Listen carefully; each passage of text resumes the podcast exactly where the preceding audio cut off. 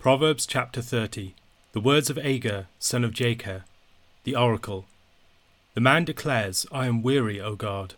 I am weary, O God, and worn out. Surely I am too stupid to be a man. I have not the understanding of a man. I have not learned wisdom, nor have I knowledge of the Holy One. Who has ascended to heaven and come down? Who has gathered the wind in his fists?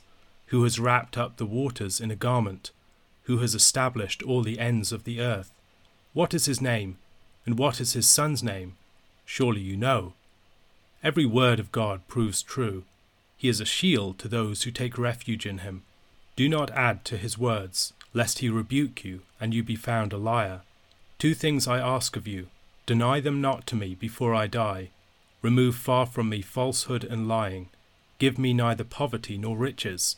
Feed me with the food that is needful for me lest I be full and deny you, and say, Who is the Lord? Or lest I be poor and steal, and profane the name of my God. Do not slander a servant to his master, lest he curse you, and you be held guilty. There are those who curse their fathers, and do not bless their mothers. There are those who are clean in their own eyes, but are not washed of their filth. There are those, how lofty are their eyes, how high their eyelids lift there are those whose teeth are swords, whose fangs are knives, to devour the poor from off the earth, the needy from among mankind. The leech has two daughters, give and give. Three things are never satisfied, four never say enough. Sheol, the barren womb, the land never satisfied with water, and the fire that never says enough. The eye that mocks a father and scorns to obey a mother will be picked out by the ravens of the valley and eaten by the vultures. Three things are too wonderful for me, four I do not understand the way of an eagle in the sky, the way of a serpent on a rock, the way of a ship on the high seas, and the way of a man with a virgin. This is the way of an adulteress. She eats and wipes her mouth, and says, I have done no wrong. Under three things the earth trembles, under four it cannot bear up a slave when he becomes king, and a fool when he is filled with food, an unloved woman when she gets a husband, and a maidservant when she displaces her mistress. Four things on earth are small, but they are exceedingly wise. The ants are a people not strong, yet they provide their food in the summer. The rock badgers are a people not mighty, yet they make their homes in the cliffs. The locusts have no king, yet all of them march in rank. The lizard you can take in your hands, yet it is in kings' palaces. Three things are stately in their tread, four are stately in their stride the lion, which is mightiest among beasts, and does not turn back before any, the strutting rooster, the he goat, and a king whose army is with him. If you have been foolish, exalting yourself, or if you have been devising evil, put your hand on your mouth for pressing milk produces curds, pressing the nose produces blood, and pressing anger produces strife. Proverbs chapter 30 is a new gathering of proverbs. It belongs to Agur the son of Jakeh, a figure about whom we know nothing else. The sayings of this chapter consist of a personal confession, followed by a number of numerical proverbs or epigrams. The style of the Proverbs of this chapter differ markedly from those in the preceding sections of the book. It might be read as something of an appendix. The extent of the material of Agur in this chapter is debated. Some say that it only takes us up to verse 4, others suggest verse 6 or 9, some up to verse 14, and others have argued that the entire chapter 30 belongs to Agur. The sayings of Agur, or at least the initial part, is described as an oracle, a divinely inspired message, we usually associate the oracle with the prophetic literature, but here at the end of a wisdom book in Proverbs, it is applied to a number of wisdom sayings. We find a similar formula for an oracle in places like 2 Samuel chapter 23 verse 1. Now these are the last words of David, the oracle of David the son of Jesse, the oracle of the man who was raised on high, the anointed of the God of Jacob, the sweet psalmist of Israel. One of the first questions facing the interpreter of this chapter is whether there is a change of speaker between verses 1 to 4 and 5 to 6. Depending on our treatment of this question, we will read this section rather differently. Bruce Waltke argues for the unity of this section, using the analogy of Job chapter 28, verses 12 to 28, where Job also moves from a confession of man's insufficiency to discover wisdom to a series of rhetorical questions that point to God's unique possession of such wisdom, to a recognition that God can teach men such wisdom. Some scholars see at the beginning, in the statement, I am weary, O God, I am weary and worn out, personal names of the people to whom Agur is speaking, Ithiel and Ucal. These would presumably be the sons of Agur. However, if these are their names, we are not told that they are his sons here, which is one of the considerations that might lead us to lean in favour of reading these words as part of his confession, a reference to his weariness and being worn out. While some have seen in Agur's statement an impious statement of someone who does not have the fear of the Lord, this is unlikely. Far more likely he's expressing the limitations of human wisdom and the bounds placed upon the extent to which it can aspire to the knowledge of God. Agur speaks in a self deprecating fashion. Michael Fox compares Agur's statement here to that found in Psalm 73, verse 22. I was brutish and ignorant. I was like a beast toward you.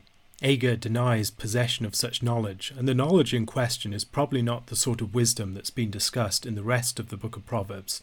Rather, it's the knowledge of the Holy One, a knowledge of God's secret and hidden ways. For Agur, God's thoughts greatly exceed our thoughts, and his ways are beyond our understanding.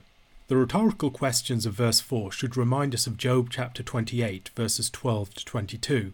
But where shall wisdom be found? And where is the place of understanding? Man does not know its worth, and it is not found in the land of the living. The deep says, It is not in me, and the sea says, It is not with me. It cannot be bought for gold, and silver cannot be weighed as its price. It cannot be valued in the gold of Ophir, in precious onyx or sapphire. Gold and glass cannot equal it nor can it be exchanged for jewels of fine gold. No mention shall be made of coral or of crystal. The price of wisdom is above pearls. The topaz of Ethiopia cannot equal it, nor can it be valued in pure gold. From where, then, does wisdom come, and where is the place of understanding? It is hidden from the eyes of all living, and concealed from the birds of the air. Abaddon and Death say, We have heard a rumour of it with our ears. Agur's saying from these rhetorical questions moves into a confession of the Word of God. The Word of God is the ultimate source of truth and security.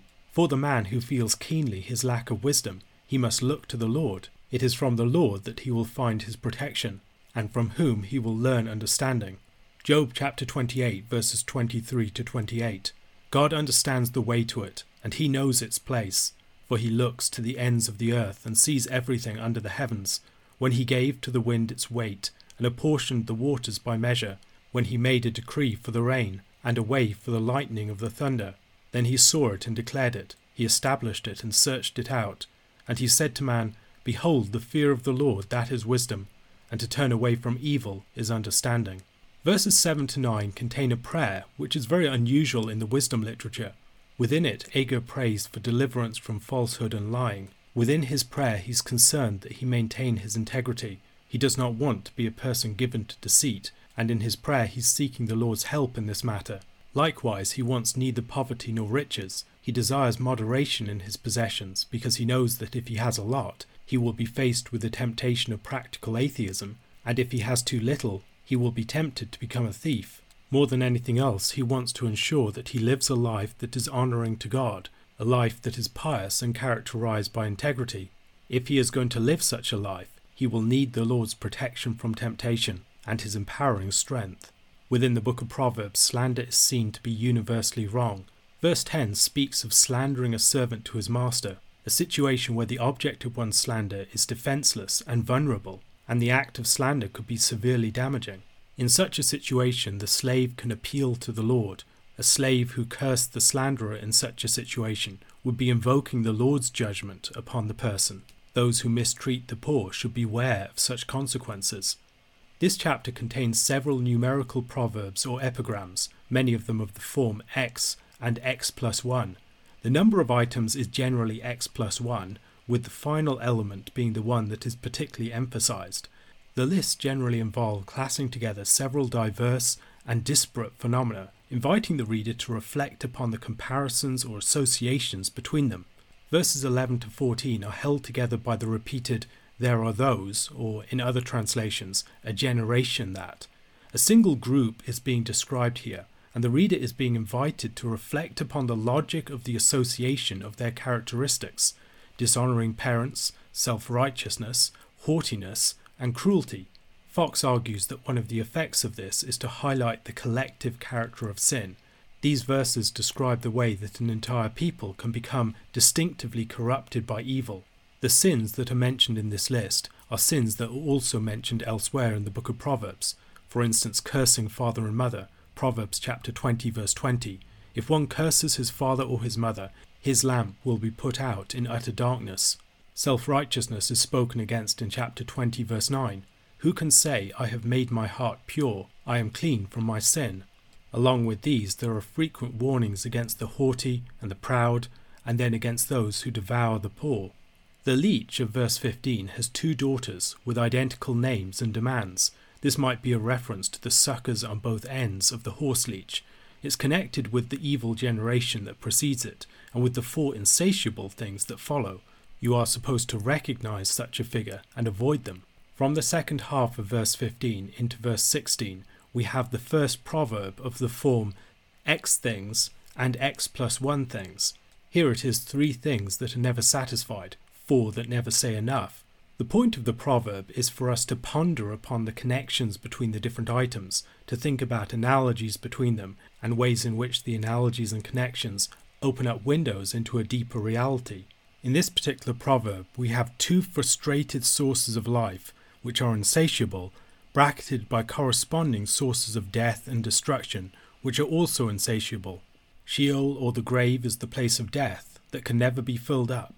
The barren womb is the source of life that has been frustrated. There is a natural correspondence between these two things. The grave itself is like a barren womb that will be opened up in the event of Christ's resurrection. The prophet Isaiah speaks of the earth giving birth to its dead. Just as the womb and the tomb are opposing yet related forces, so water and fire stand in opposition. Here, the land never satisfied with water is also like the barren womb that produces no fruit. The destroying fire, for its part, is like Sheol. This proverb invites us to think about the parallels between things that devour and things that cannot bring forth. It also encourages us to reflect upon the insatiability of the force of death within the creation. Verse 17 seems to stand out a bit in its context. Perhaps a connection between this and the surrounding proverbs could be inferred from Proverbs chapter 27 verse 20. Sheol and Abaddon are never satisfied, and never satisfied are the eyes of man. From a proverb about that which is never satisfied, Sheol being one example, we now move to a proverb concerning the eye of the wicked son. Such an eye will be picked out by the ravens and the vultures. Creation itself abhors such dishonouring of parents. The numerical proverb that follows concerns four wonderful things. In particular, the wonderful things are the ways of the four items that are described, belonging to various realms the eagle in the sky, the serpent on the rock, the ship on the seas, and the man with the virgin. Once again, these items do not appear to have been chosen at random. The eagle and the serpent are a pairing of natural creatures, one in the sky, one on the earth. The ship and the man with the virgin are both human things, one on the seas and one on the land. If you spend any time looking at an eagle soaring in the heavens, or a serpent gliding on a large rock, you may well marvel at the effortless yet remarkable way that they move. The eagle's realm is the sky, the serpent is on the rock, the ship is on the high seas, and there we can marvel at the way that a human vessel can move with the waves and with the winds, forces of immense strength, yet follow a course of human direction. The fourth element in the list stands out from the other three, however. Those three former elements evoke something of the wonder of creation itself, of the natural world, and of human activity within it, and now the fourth element concerns something more marvellous still the way of a man with a young woman presumably one who has not yet had sexual experience. There is something properly mysterious about the sexual relationship between a man and a woman, especially in the initial consummation of a union, and this wonderful character invites us to think of it in terms of the wonders of the cosmos more generally. There is something occurring in such sexual union that exceeds our understanding, something delightful and beautiful, something that should invite our awe and our wonder. There is, however, a fifth way that is added to this proverb, which is the way of the adulteress, which, seen against the backdrop of the way of a man with a virgin, is perceived in its true ugliness. In euphemistic language, Agur describes the adulteress who eats and wipes her mouth, engaging in sexual relations, and then cleaning up as if nothing had happened at all, as if she hadn't profaned something wonderful by her perverse actions. Verses 21 to 23 contain a numerical proverb that speaks about disruptions to the social order. The earth trembles beneath these things. They represent a sort of social earthquake. The first is the slave or the lower official who becomes a king, presumably in an act of revolution. The next is the fool or social outcast who is filled with food. Then there is the unloved or hateful woman who gets a husband, gaining much social influence to perform her mischief. And then there is the maidservant who displaces her mistress, presumably by getting the master to commit adultery with her and cast out his wife. Each of these characters have larger social ramifications that disrupt much around them. The person who desires the good order of a society should feel a sense of horror at each one of these examples. From great social threats, we move to examples of animals that we can learn from. The animals described here are weak or small, but have compensating forms of wisdom. Proverbs 6, verse 6 directed the sluggard to pay attention to the ant and learn from his behavior. Here, the ants are characterized by their diligent providence. They lay up food in the summer so that they will be prepared when the difficult days come. They do this despite not being strong. The wisdom of providence can compensate for physical weakness. The rock badgers are also not mighty, and yet they compensate for this by making their homes in secure locations. The locusts don't have a king, and yet they still exhibit great unity, wisely marching in ranks. The lizard is the final example.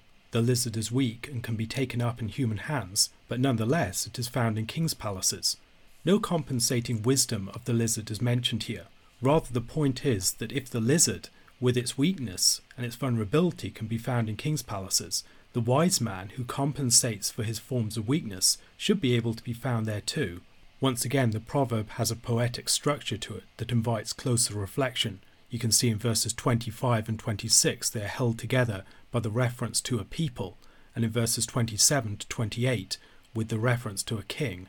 The final numerical proverb concern things that are regal in the way that they move. The first three examples in this list are animals, and the final one is the king surrounded by his army. The stately animals each exhibit certain traits, the lion is mighty, and by his strength provides a deterrent for any who would want to attack. The lion is not afraid of any creature, and he exhibits his regal character in his fearlessness. Many societies have recognized the regal character of the lion, speaking of him as the king of the jungle or the king of the beasts. Lions have been taken as symbols of rulers, not least in Israel, with the lion of the tribe of Judah. The strutting rooster is another example of a regal animal. The rooster struts with command, he is aggressive towards any threat. He keeps others in line. He both provides and courageously protects. The he goat is another example of a regal figure. He is a sure footed and inquisitive figure who establishes dominance within his group. Like the lion with the pride, or the rooster with the brood of chickens, the he goat is a creature committed to the group around him. In all of these animals, we see something of the virtues that should characterize the king's relationship with his army. The king needs to project an effective image of might so that people don't attack. The king needs to be fierce against all aggressors and to establish dominance, all in service of his people. The prominence of the figure and the context of the king in these proverbs suggest that it might be directed particularly to people in the context of rule and authority in a society. The chapter ends with a warning, seemingly directed to those who exalt themselves as rulers in a way that is proud or who have devised evil such foolish rulers are advised to stop immediately, and they are warned against the consequences of oppression. Pressing milk produces curds, pressing the nose produces blood, and pressing anger, constantly inciting a people by oppressive policies, will produce strife and violence. If you want to rule over a peaceful people, you must be acutely aware of the dangers of pressing anger. A question to consider we noted the characterization of the generation in verses 11 to 14. What might be some of the ways in which the vices of the generation described in those verses produce or encourage each other? 1 Timothy chapter 4 Now the Spirit expressly says that in later times some will depart from the faith by devoting themselves to deceitful spirits and teachings of demons through the insincerity of liars whose consciences are seared, who forbid marriage and require abstinence from foods that God created to be received with thanksgiving by those who believe and know the truth.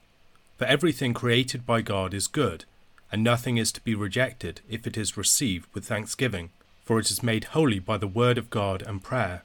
If you put these things before the brothers, you will be a good servant of Christ Jesus, being trained in the words of the faith and of the good doctrine that you have followed. Have nothing to do with irreverent, silly myths. Rather train yourself for godliness. For while bodily training is of some value, godliness is of value in every way, as it holds promise for the present life and also for the life to come. The saying is trustworthy and deserving of full acceptance, for to this end we toil and strive, because we have our hopes set on the living God, who is the Saviour of all people, especially of those who believe. Command and teach these things. Let no one despise you for your youth, but set the believers an example in speech, in conduct, in love, in faith, in purity. Until I come, devote yourself to the public reading of Scripture, to exhortation, to teaching. Do not neglect the gift you have, which was given you by prophecy when the council of elders laid their hands on you. Practice these things, immerse yourself in them, so that all may see your progress. Keep a close watch on yourself and on the teaching. Persist in this, for by so doing you will save both yourself and your hearers. From instructions concerning the ordering of the church, in 1 Timothy chapter 4, Paul addresses Timothy more directly concerning his role in the situation in Ephesus. Firstly, there are the false teachings that he needs to address. Then there are the ways that he needs to behave and the actions that he needs to take as a servant of Jesus Christ. Paul begins by presenting some of the challenges that the Ephesian church is facing within the framework of redemptive history. They are in the prophesied last days. There's about to be an upheaval in the ordering of the world, and Timothy should not be surprised that these false teachings have arisen at this juncture. We can see a similar statement in 2 Timothy chapter 3 verse 1. But understand this that in the last days there will come times of difficulty. Jesus had also taught this in the Olivet Discourse, in places like Matthew chapter 24 verse 11 for instance, and many false prophets will arise and lead many astray. The false teaching is attributed to deceitful spirits and teachings of demons. The deceitful spirits describe the instigating forces behind these teachings, and the teachings of demons describe the teaching in terms of their demonic content. The teachings are spread by deceitful spirits, and their substance arises from demons. These teachings will deceive and lead some astray, and the teachings will be spread by persons who have been compromised, insincere liars whose consciences have been seared. The content of these false teachings are described in verse 3 forbidding of marriage and requiring abstinence from foods. We might speculate here about the exact nature of these teachings. Something more than just observance of Jewish kosher laws seems to be involved here nor does this seem to be, like the situation Paul tackled in Corinth, a matter of eating foods sacrificed to idols. Paul had already made his views on that matter clear. Considering the other teachings that seem to have been spread in Ephesus, it may be that what Paul was dealing with here was a sort of Hellenized Jewish asceticism, a form of asceticism based upon Jewish myths that had developed within a Greek cultural context. Perhaps they looked back to the pre fall state, prior to man's eating of meat and prior to a situation where men and women had sexual relations, or perhaps the teaching was developed in the context of the new creation, where there would no longer be marriage or giving in marriage, and where meat eating would presumably cease. Paul addresses these issues by alluding back to the book of Genesis and the teaching there. In Genesis chapter 1 verse 29 for instance, man was given the privilege of eating of every tree and of every plant, and in Genesis chapter 9 verse 3, man was explicitly given the right to eat of the animals too. The foods were created by God, and they were created to be received with thanksgiving. An appropriate response to God's good gifts is to enjoy them and give thanks. In Romans chapter 14 verse 14, Paul makes clear that he does not believe that anything created by God is unclean in itself. I know and am persuaded in the Lord Jesus that nothing is unclean in itself, but it is unclean for anyone who thinks it unclean. This is why reception of these gifts needs to be with belief, with knowledge of the truth, and with thanksgiving. If things can't be received in that manner, they aren't being received as gifts and can't be properly enjoyed. The statement that all of these things are good again alludes back to Genesis chapter 1 verse 31. And God saw everything that he had made, and behold, it was very good. Creation can be misused. It can be used in a way that's not of faith or in knowledge of the truth. It can also be used in an ungrateful manner. God's good gifts can be perverted and wrongly received, and where they are being perverted or misused in such a manner, we must abstain. However, the gifts as given by God are good things, and any suggestion that abstinence from good gifts makes you a holier person should be viewed with great suspicion. God's good gifts are made holy by the Word of God, perhaps this is the Word of the Gospel, or perhaps the Word of Christ by which all things were declared clean, or perhaps the Word of the Scripture more generally, or maybe something else. Prayer is also mentioned here, prayer presumably thanksgiving. Perhaps prayers at meal times are particularly in view here. Timothy needs to instruct the Ephesians in these matters. It is in such a manner that he will acquit himself well as a servant of Christ Jesus, demonstrating his knowledge of the content of the Christian faith and of the good and sound doctrine that stands opposed to the false teaching of the opponents in Ephesus. Once again, he is warned against the irreverent, silly myths. The myths in question are not godly, and Paul also regards them as fundamentally theologically unserious, unworthy of regard. He more literally characterizes them as old women's fables, the sort of superstitious legends that would be spread by people without training in the law. As an alternative to this, Timothy must train himself for godliness. Athletic imagery is introduced at this point, and Paul fills it out by contrasting godliness with bodily training, the sort of rigorous physical training that an athlete might undergo in preparation for an event has purpose and value, yet its value is exceedingly limited compared to the value of godliness. Physical training can increase the potential of the body in this life, but godliness prepares us for this life and the life to come. It has value in every way. It deals with the comprehensive character of human existence, not just the physical body. Paul underlines this point in verse 9 the saying is trustworthy and deserving of full acceptance. This is a formula that we have already encountered a couple of times in the book. By comparing and contrasting rigorous physical training and training in godliness, Paul encourages Timothy and us to regard godliness as a discipline that we should take every bit as seriously as an athlete takes bodily exercise. It is something that must become the overriding focus of our lives. We must give ourselves to deliberate practice, not just passively coasting along but in a determined fashion, devoting ourselves to disciplines that will increase our spiritual capacity. The Christian's existence must be a lifelong growth in the practice of discipleship, learning the disciplines of prayer, of the reading of the scriptures, of the works of mercy, of integrity in speech and practice, of service within the body of Christ. Filling out Paul's analogy, we might think of the church as a spiritual gymnasium where many people are training together, pushing each other to greater heights training each other in the disciplines by which they will increase their strength. The good pastor should be like a coach, training Christians in spiritual disciplines, encouraging and exhorting them to keep on going, providing them with an example to aspire to, and holding them accountable for failure. Paul teaches that all of this is done because we have set our hope on the living God. The living God is the source of life, and committing ourselves to godliness is something that we do because we have our hope set on the living God, who is the source of our present life and our life in the age to come. Paul speaks of God as the Saviour of all people, especially of those who believe. Here our minds should be drawn back to 1 Timothy chapter 2 verses 3 and 4. This is good and it is pleasing in the sight of God our Saviour, who desires all people to be saved and to come to the knowledge of the truth. By speaking of God as the Saviour of all people, Paul is likely referring to the comprehensive character of God's salvation. It addresses the situation of the whole world. It is offered to every single person. The statement that follows, however, qualifies it, particularly of those who believe. It is by belief that this general salvation is received. While God's salvation is addressed to all mankind, it is only those who receive Christ by faith that actually enjoy it.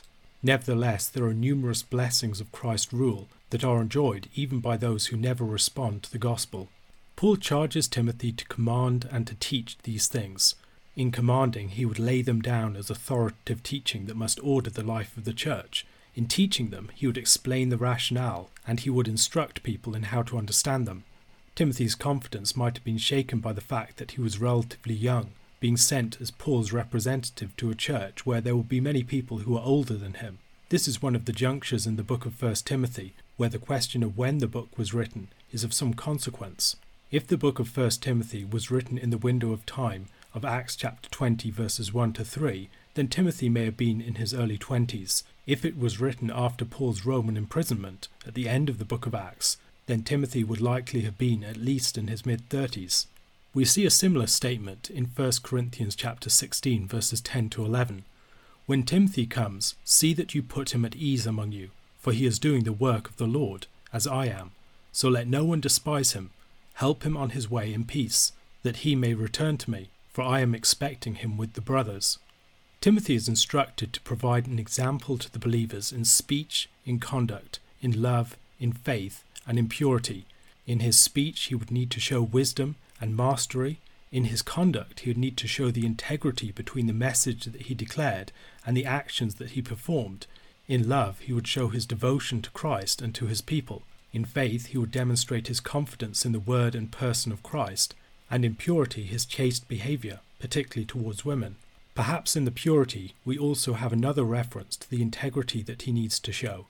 In 1 Corinthians chapter 4 verse 17, Paul describes Timothy as his son who represents his own character. Paul imitates Christ, he calls the Corinthians to imitate him, and he gives them Timothy who has imitated him. That is why I sent you Timothy, my beloved and faithful child in the Lord, to remind you of my ways in Christ, as I teach them everywhere in every church. As a good leader, Timothy needs to lead by example. He needs to be an exemplar of the sort of behavior that the Christian needs to exhibit. To this end, until Paul returns, Timothy is instructed to devote himself to the public reading of Scripture. This is the fundamental practice of the church, the corporate reading of the Scripture and study of it. That leads then to the practice of exhortation, that takes the word of the Scripture and gives it an imperative force in the life of the congregation, and then the second practice of teaching, by which people are instructed so that they might better understand what they hear in the public reading of the Scripture. Timothy had received a gift by which he would be better able to perform the ministry that had been given to him. The gift here is associated with an act of prophecy and also with the laying on of hands. Elsewhere in 2 Timothy chapter 1 verse 6 we read of another event of laying on of hands when Paul laid hands on Timothy. For this reason I remind you to fan into flame the gift of God which is in you through the laying on of my hands. Whether these were two different events of the laying on of hands or the same one is not immediately clear. I believe it is most likely that the laying on of the hands of the elders might have been the Ephesian house church leaders appointing Timothy to act in a temporary overseer role over them, while Paul's laying of his hands on Timothy was appointing Timothy to act as his apostolic, plenipotentiary emissary. Timothy has been authorized to perform a mission. He has also presumably been empowered by the Spirit and exhorted and encouraged by a prophecy given concerning him. He must devote himself to performing what he has been given.